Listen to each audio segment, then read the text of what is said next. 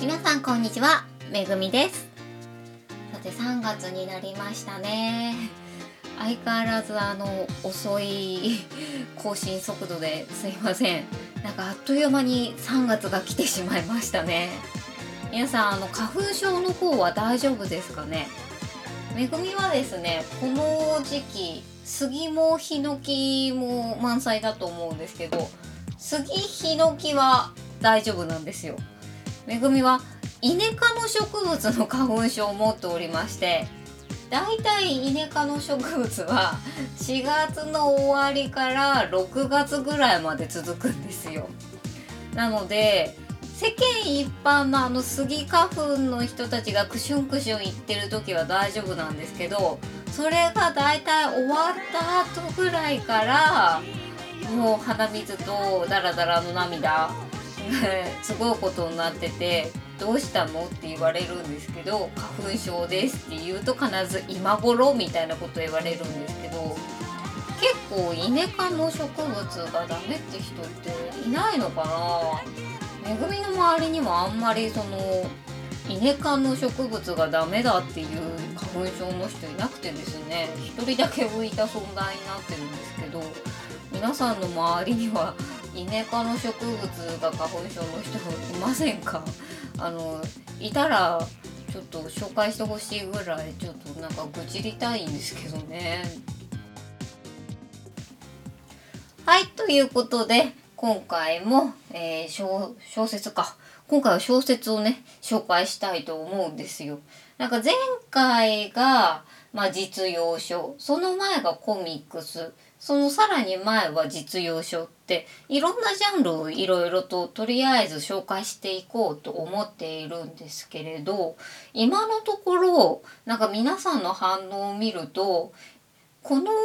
番組やっぱり本を読みたくない方が聞くのが多いのかな？一番反応が今まで今のところいいのはコミックスが一番いいんですけどまあね、まだまだどんな部類のジャンルのものがいいのかっていうのがまだわからないので今回はですね、えっ、ー、と TL 小説を紹介していきたいと思います。それでは、えー、今回ご紹介する本は「出戻り元王女と一途な騎士」ということです。で価格の方が1320円著者が123です。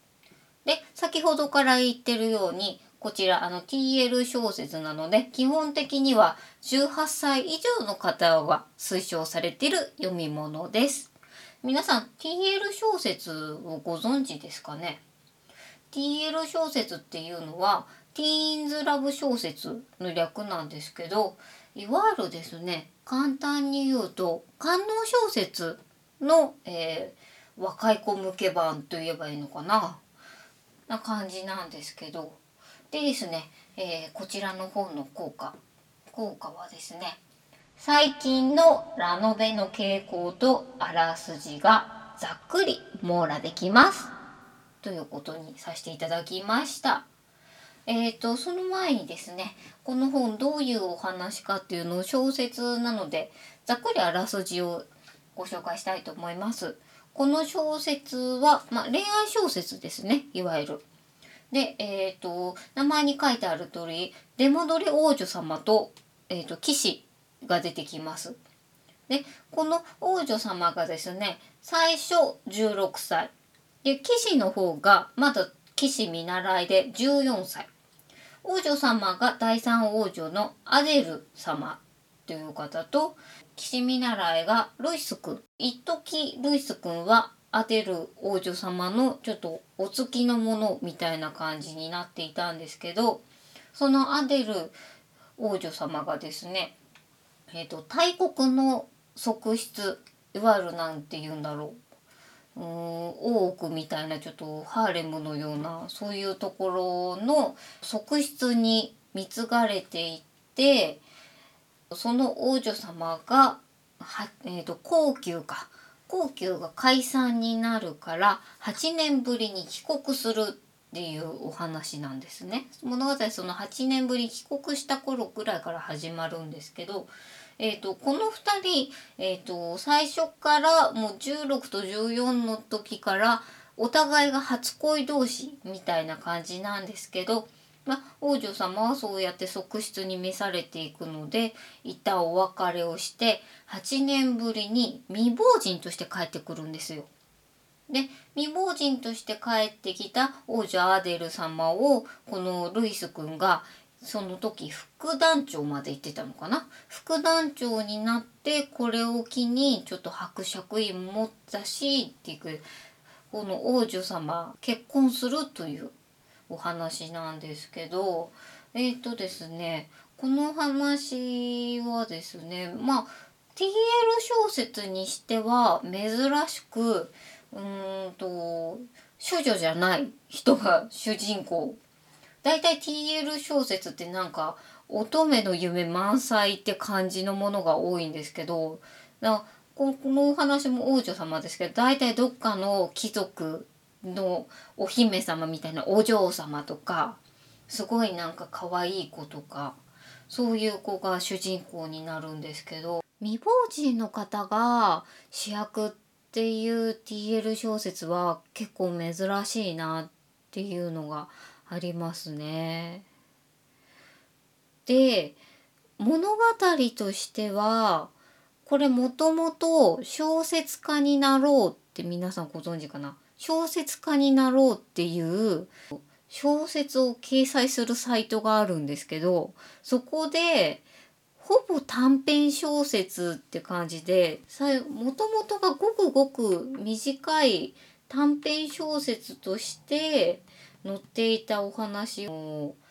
一冊の方にまとめてくれたんですけどこの本編自体もお話はそんなに長い小説部類としては中編ぐらいでその後の番外編とか後日談が短編が入っているお話で小説としてもさらっと読めるお話なんですね。でお話自体はもうわかると思うんですけどこのルイス君がとにかく一途にお姫様が大好きで大好きでずっと思っててやっと結婚できたっていう、まあ、ただただ甘いハッピーエンドのお話ではあるので特になんかこう波乱があるドラマチックな物語ではないんですよ。で何がこのお話面白いかって言ったら効果で言った通り最近のラノベの傾向がこれを読むだけで全体的ざっくりと網羅できるっていう。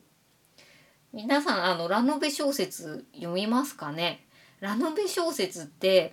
めぐみ好きなんですけどなんかいわゆるやっぱり設定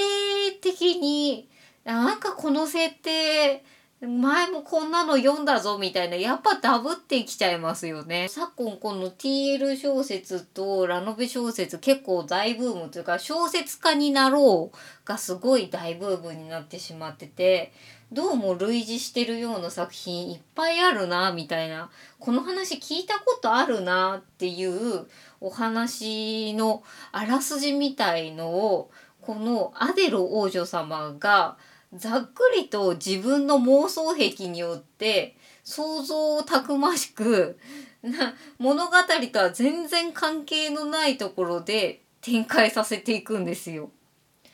で結構このお話あの口コミサイトみたいのを見てもやっぱりこの王女様の妄想が面白いって言ってるのが多くてですね例えばなんか突然ですね王女様があのこのルイス君がルイスが異世界に行ってしまったとか突然始めるんですよ。もう物語とは何の脈絡もないのにルイスが異世界に行っちゃって8人の女の子を嫁にしててとか勝手に妄想を繰り広げるっていうルイス君は全然そんなこと思ってないのにアデル王女様の中ではいろんな物語が展開してるっていうその妄想癖なところがでやっぱり嫁ぐ時もうあの最初の側室に行った時どんなドロドロしたものが始まるんだろうみたいな妄想とかを広げてんですけどそこで現実はあのみんな仲良く暮らしててあっさりしたものだったとかってあの TL 小説にしては珍しく結構なんか現実は冷めた感じに淡々としていく。普通こういうお話ってありえないだろうっていうくどいぐらいなんかこんなうまくいくことがないだろうっていうぐらいてんこ盛りの感じでもうお腹いっぱいですっていうお話が多いんですけど例えばあのこの8年ぶりに帰ってきたらお兄ちゃんの頭皮が薄くなってて頭が寂しくなってるからカツラをプレゼントしちゃうとか割となんか TL 小説の割にはあまり何て言うんでしょうねずっと夢を見るっていうよりは割と現実ってこんなことだよねみたいな。現実の中ではこういうことが幸せなんだよねみたいなことをこのなんだろう物語の中で語っている部分があってそういうところがなんか一この読者としてはほっこりしてしまうというか、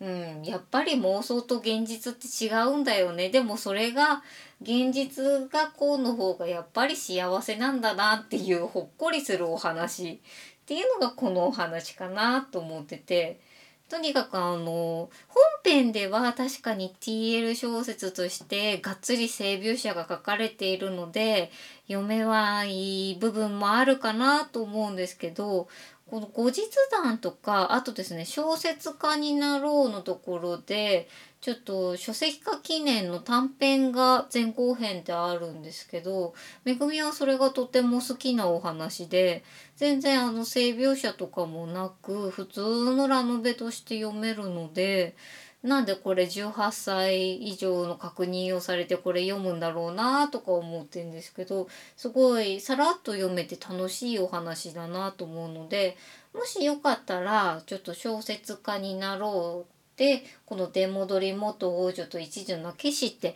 検索をするとすぐに出てくるのでよかったらそれが読める方であればこの本は楽しめると思うのでよかったら読んでみてください。